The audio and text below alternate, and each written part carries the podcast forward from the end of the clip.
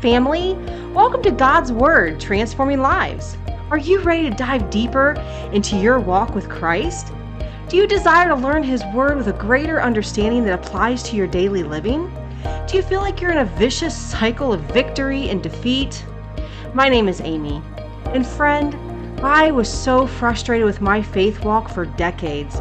No matter what I did, I could not escape the symptoms that trauma from my childhood left me with. Not only that, I didn't seem to experience any victory that I read about in the Word of God. And even worse, I couldn't see it or experience it in my church life either. It all left me feeling even more confused and more empty. I knew Christ was the way and the truth and the life, and I knew His Word was the answer. So finally, one day, I got fed up with living in defeat, and I became determined to find the Jesus of Scripture. I discovered true faith in Christ and had to unlearn much of what I had been taught.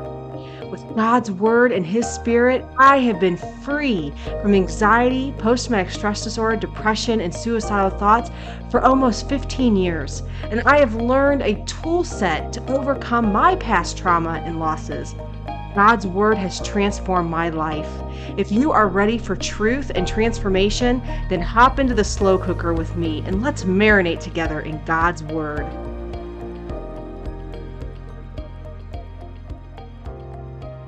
Did you know I have a free sisterhood community of women just like you? Women who love Jesus and they love one another.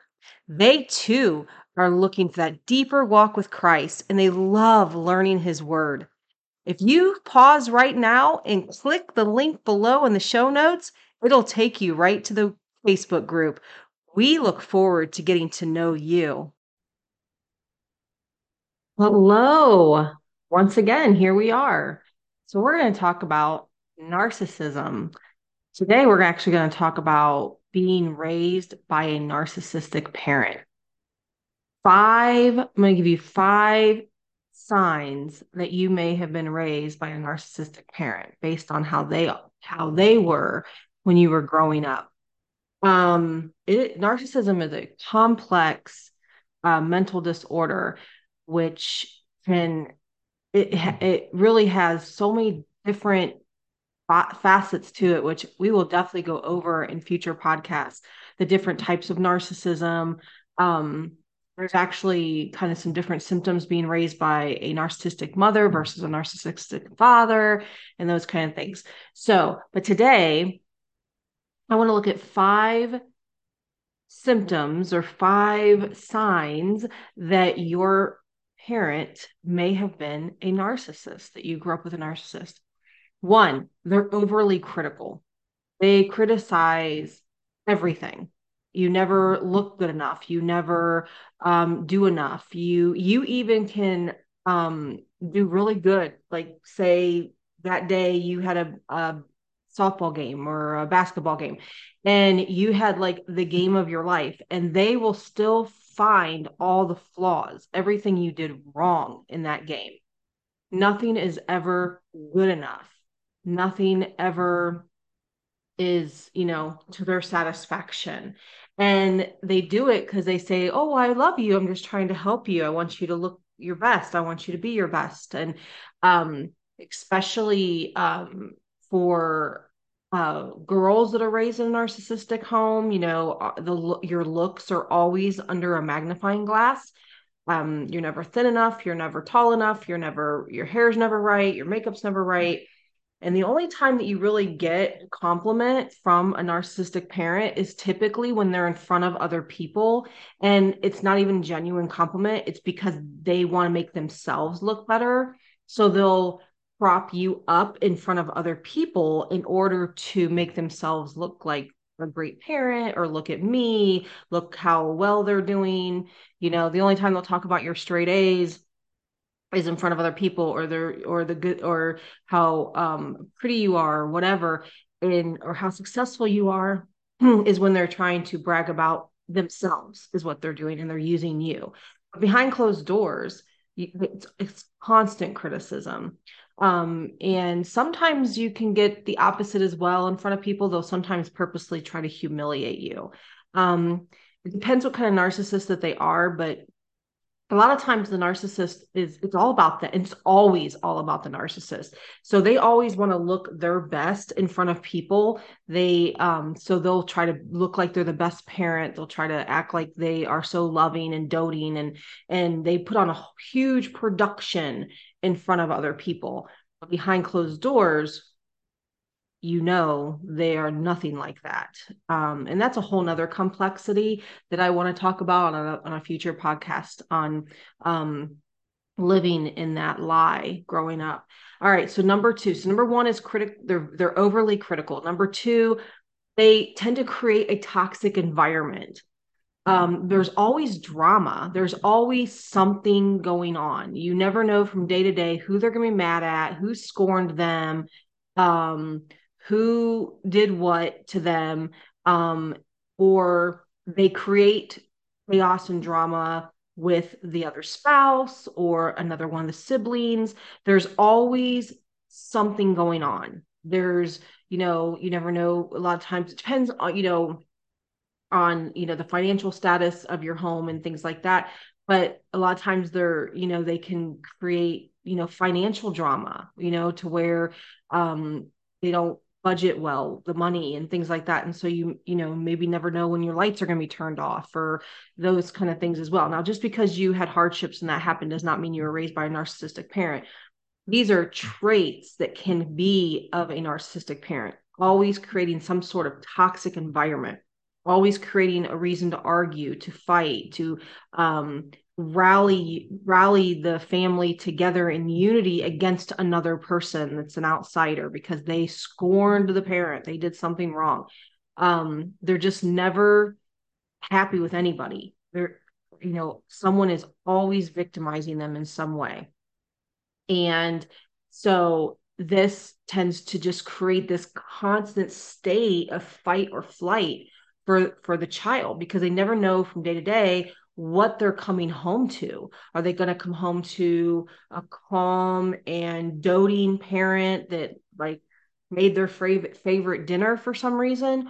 Or are they going to come home to a parent that's just been stewing all day in anger and is ready and ready for fighting, ready for chaos, ready to, you know, point out everything you've done wrong and how they're a victim of everyone in their life and um, how they could have had this much better life if it wasn't for having kids and getting married or if it wasn't for what their their parents did to them or what their boss did to them or whatever. So you just never know um, from day to day what kind of you know home you're coming you're coming home to. And it keeps the children in a constant state of just anxiety and and and chaos and a fight or flight type mode uh, number three, they play favorites. If there's more than one sibling, there's always a playing of favorites. So there's always like a scapegoat child, and there's always a golden child. And then, there, and if there's more than several, then sometimes there'll be like a dismissed child who's just kind of off in the corner and just dismissed because they're always focused on the golden child and the scapegoat child.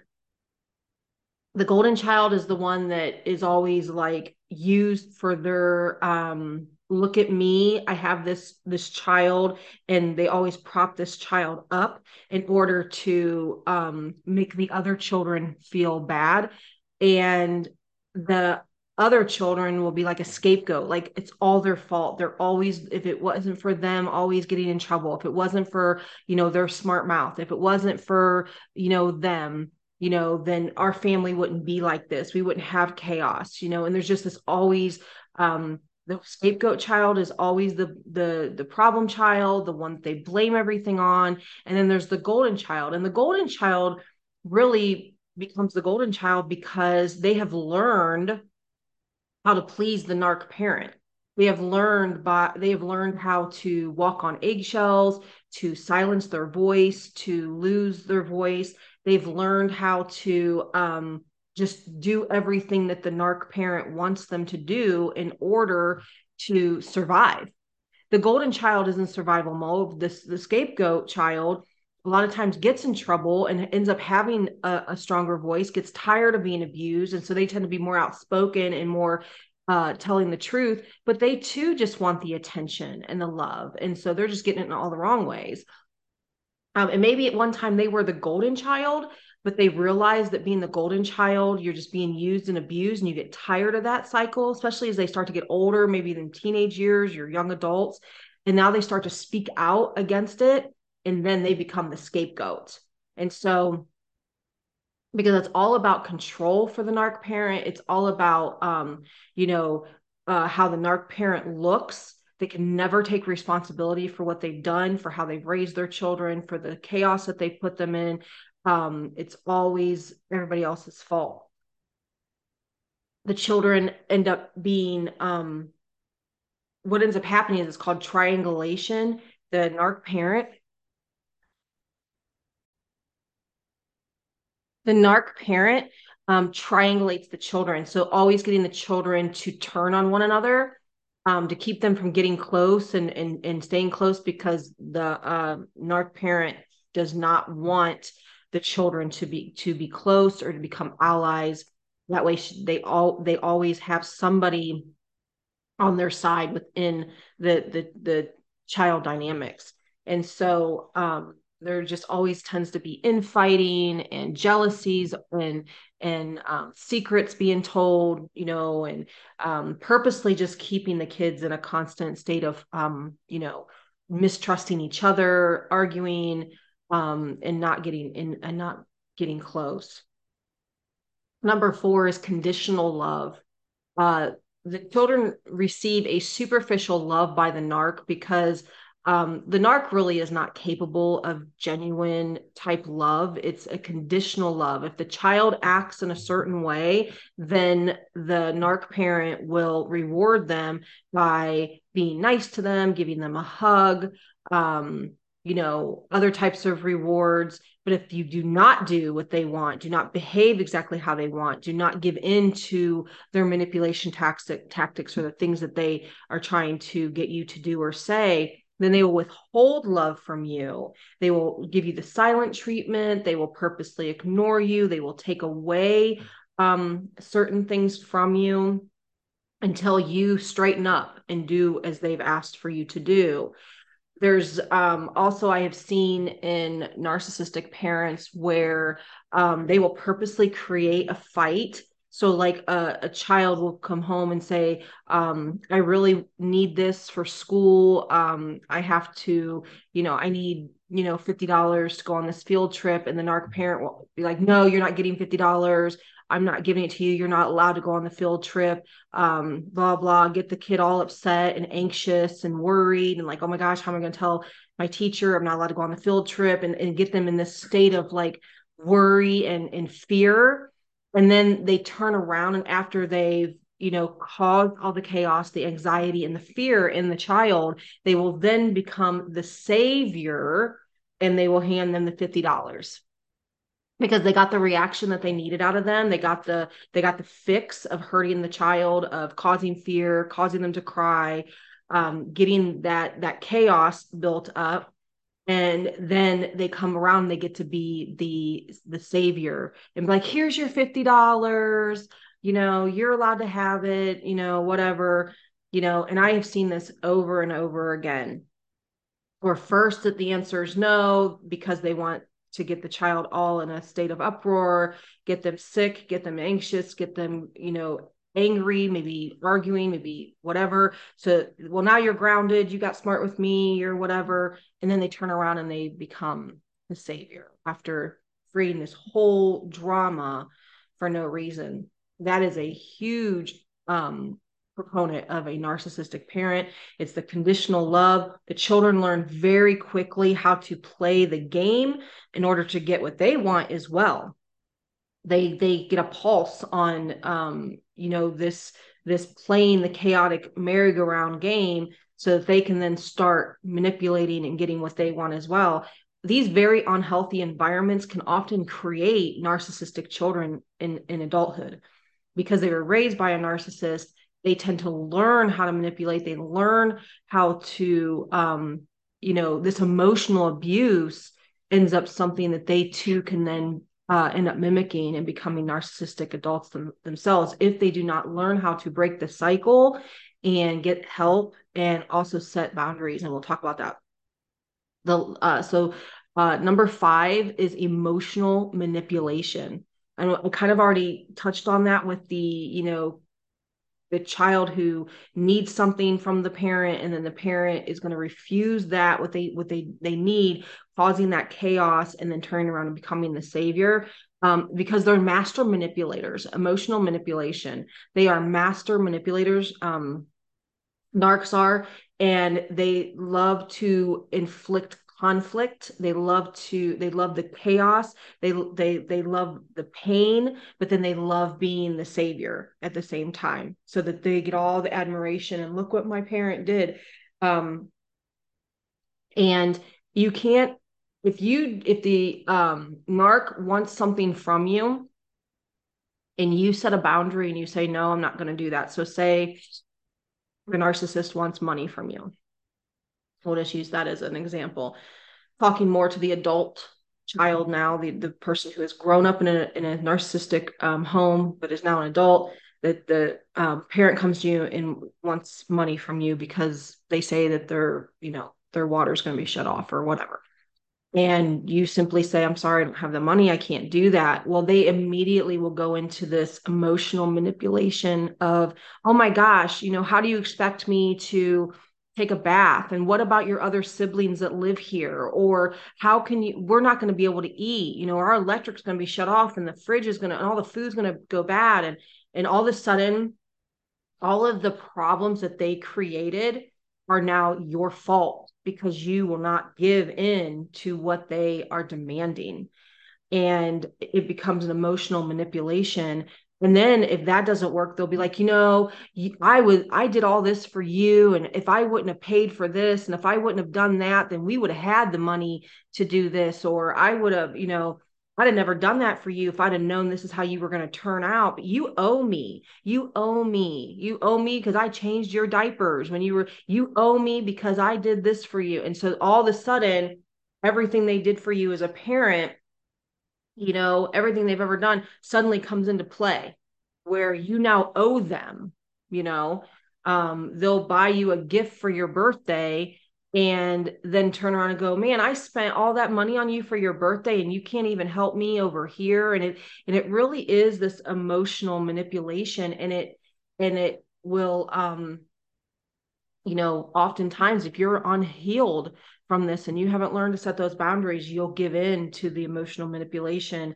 Um, they'll even go so far as to use, you know, tactics of, you know, I'll commit suicide. I just don't know that I can live like this anymore. And, and I don't, I'm just, I don't even think I can live. And, you know, and so they'll threaten health, they'll threaten these things and they'll do it in such a way, they manipulate it in such a way that it's all your fault. It's all your fault because you're selfish and you're you're whatever and you're not um you know helping. And and so and that is that is literally the emotional manipulation of a narcissistic parent. Overcoming narcissistic parents um, can take many years. It, it's it can be something that's in layers because narcissism is so complex and the, and that disorder is mental illness. And so coming to terms with the fact that you were raised by a mentally ill um, parent is very hard to um, uh, come to terms with because when they're good, they're really amazing. When they when they are in in a good cycle of the, they can be like amazing parents and do fun things and and you can have such great laughter and and um and they can seem so amazing to the outside world.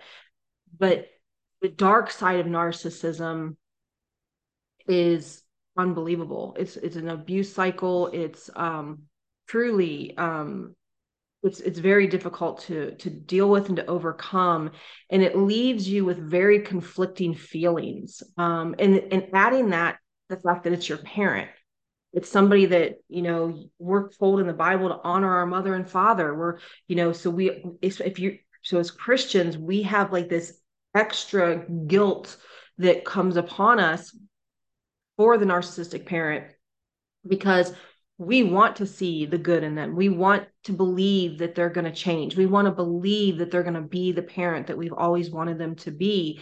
And we want to honor them as our parent because we're to honor our father and mother. And so, but honoring somebody does not mean we have to continue to give in to their their their emotional manipulation, their criticism, their abuse. Um, we don't have to continue to enable their mental illness in order to honor them. We are allowed to guard our hearts. It talks about in Proverbs 4:23 to guard your hearts. And our hearts need guarded from abuse. And any other relationship, if it was a coworker or a friend or someone else, we we would be able to sever that relationship pretty much guilt free. Because as a parent, that it's this whole different um, obligation. When you do decide and you are able to, if you have to, walk away from the relationship, you know, often people are like, "How can you do that? That's you only get one mom, you only get one dad. How can you, you know, walk away?" Well, because it's not healthy it's not a healthy relationship and for for the sake of my mental health and my emotional health and if they're a parent you're an adult and you're married and have children you're also protecting your children and your in your family now because they don't just stop with you. Um, they're going to also cycle around your children and your spouse and um, other family members. And so it's okay to set boundaries. That's the number one thing I'm going to tell you. If you were raised by a narcissistic parent and you're still being abused, you're still in that cycle, you're still dealing with these things, the first thing we have to do is we have to set boundaries. We have to learn how to say no and stick to that no, even though the emotional manipulation is going to come, even though the critical criticism is going to come, even though the arguments are going to come, because they do not want to hear the word no and they do not want to lose control of you. And so once they do lose control of you, you can try to keep the relationship at arm's length and try to set healthy boundaries around the narcissistic parent it's going to be very difficult it's um, not typically something unless they truly get help and and really start to see that they are a narcissist and start to get the real help that they need you're going to really struggle to have any type of healthy relationship with with the narcissistic parent. And I have learned through the years that they don't get better; they get worse. Um, the older they get, the more they're aging, um, the more the bitterness and the resentment and the anger and um, just the more the delusion becomes in within them, and they get worse and, and not better. It's often said that a true narcissist will burn every bridge um, until the day they die and they end up dying alone um, because they have, um, you know, their mental illness has just completely taken over. Um, but one thing we must do as Christians is when we set boundaries, we, we do it in love you can try to express yourself on why you're setting these boundaries, why it's no longer healthy for you to participate in these certain things or to allow these certain things in your life. Um, nine times out of 10, it's not going to go well. And there may have to be a time period where you do not have a relationship with the parent in hopes that they will learn that they cannot treat people that way. Um, but the second thing is we must forgive them. Forgiveness is so important. What forgiveness is not is it's not condoning their behavior. We're not saying that i forgive you therefore i'm condoning what you've done or i'm letting you get away with what you've done we're saying you have a you are you have a mental illness and you have done some really hurtful things to me but i release you from those things I can, I'm setting a boundary to where you're no longer allowed to have access to me in that way anymore to continue to abuse me. But I forgive you just as the Father has forgiven me. In Colossians 3:13, it tells us to forgive others just as the Father has forgiven us. I have done a lot of things against the Father. My sin is, you know, it's it's out there, right? Um, and Jesus had forgave me. He died for me while I was still a sinner. And I'm trying to change and grow and become um, more and more holy each day. And I have good days and bad days. We've talked about that. Um, but forgiveness is like and I'm sure you've heard this saying before unforgiveness, when we hold on to unforgiveness, it is like having a syringe full of poison and stabbing myself with it or stabbing yourself with it and expecting the other person to die. It's only poisoning us. Unforgiveness, bitterness, it turns to bitterness, it turns to resentment, and it's truly just poisoning our ourselves. And then we end up abusing ourselves more than the narcissist ever ever did abuse us when we hold on to unforgiveness. And so it's important that we forgive them, that we love them, we pray for them. We want to see them saved and set free. We want to see them um, truly, you know, see that they've got an illness and that they need to get help for it. Um, I know too many narcissists that profess Christ, and that brings a whole nother complexity in it because now they do it in the name of Jesus. They abuse in the name of Jesus narcissism is on the rise in our country everywhere, but it's especially on the rise in the Christian community. And so it's another level, but you still need to forgive them and pray for them and pray for their soul um, and pray that the Lord would have mercy upon them and ask God to help you forgive, to help you um, let go of the things that they have done to you, help you to also set those boundaries and guard your heart so that you don't there's not a continual abuse going on. And finally seek support. It's really important. When you're raised in a narcissistic home there are so many complexities so many things that you went through as a child um, that it it takes a while it takes time to really heal from it and sometimes it's things we don't even realize were um, happening that affected us the way that they did. The Bible gives us clear instruction to have godly, wise counsel around us. We need one another. And we don't want to use this as an opportunity to gossip because that would be dishonoring. You know, be careful. Don't be thrown out there, um, you know, all your parents' business and things like that. But find a trusted friend or a counselor or a um, your pastor or elder you know, or spiritual mom, spiritual dad, somebody who understands that you can just talk to about what you're going through and what you went through and they can help you process it and they can pray with you and and help you recover. And it is a road of recovery.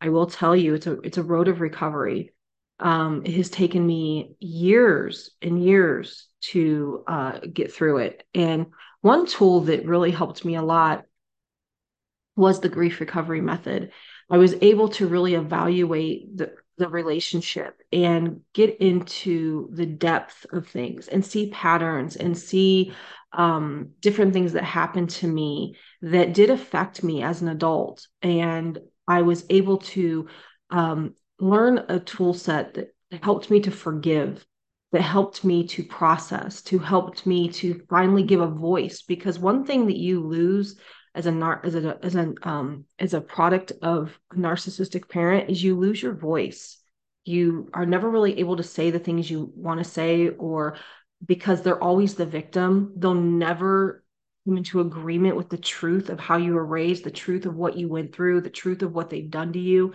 um they'll they'll never admit it and so it leaves you because they're they are they are brilliant gaslighters. Narcissists are brilliant gaslighters. And so, but what I love about the grief recovery method is that it gave me a voice finally to be able to say the things I'd never been able to say, to uncover the things that I had left and kept buried because it just felt easier to leave it buried.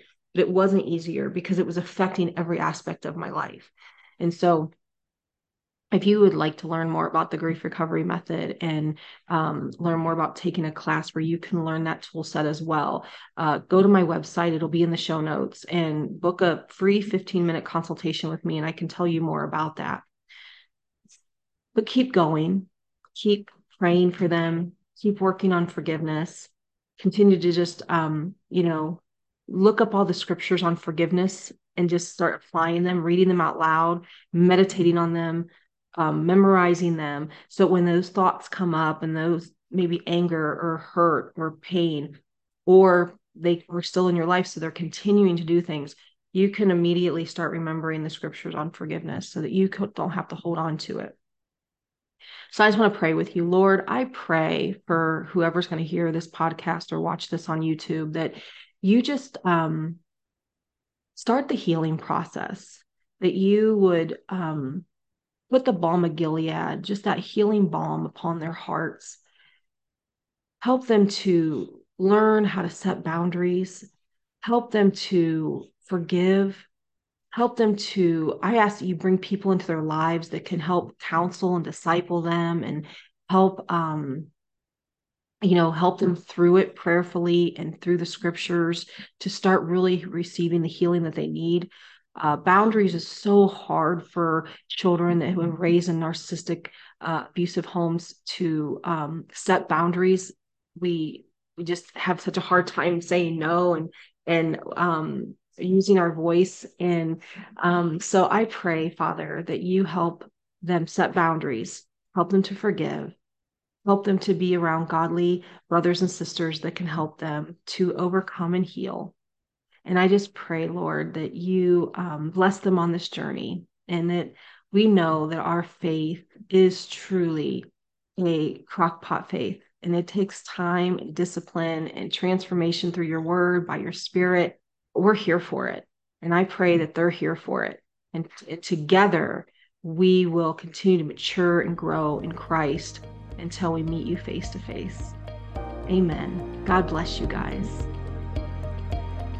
Family, I hope you enjoyed today's episode. If it has blessed you in any way, would you give me 30 seconds and share it with a friend of yours? One more small little favor, if you would. Head over to whatever podcast source you're listening to this on and give me a five star review. That would be so great. It helps get the episodes out there to other people who may be wanting to learn God's Word.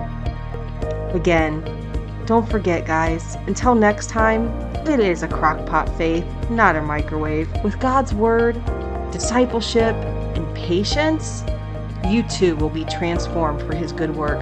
Grace and peace I leave with you until next time.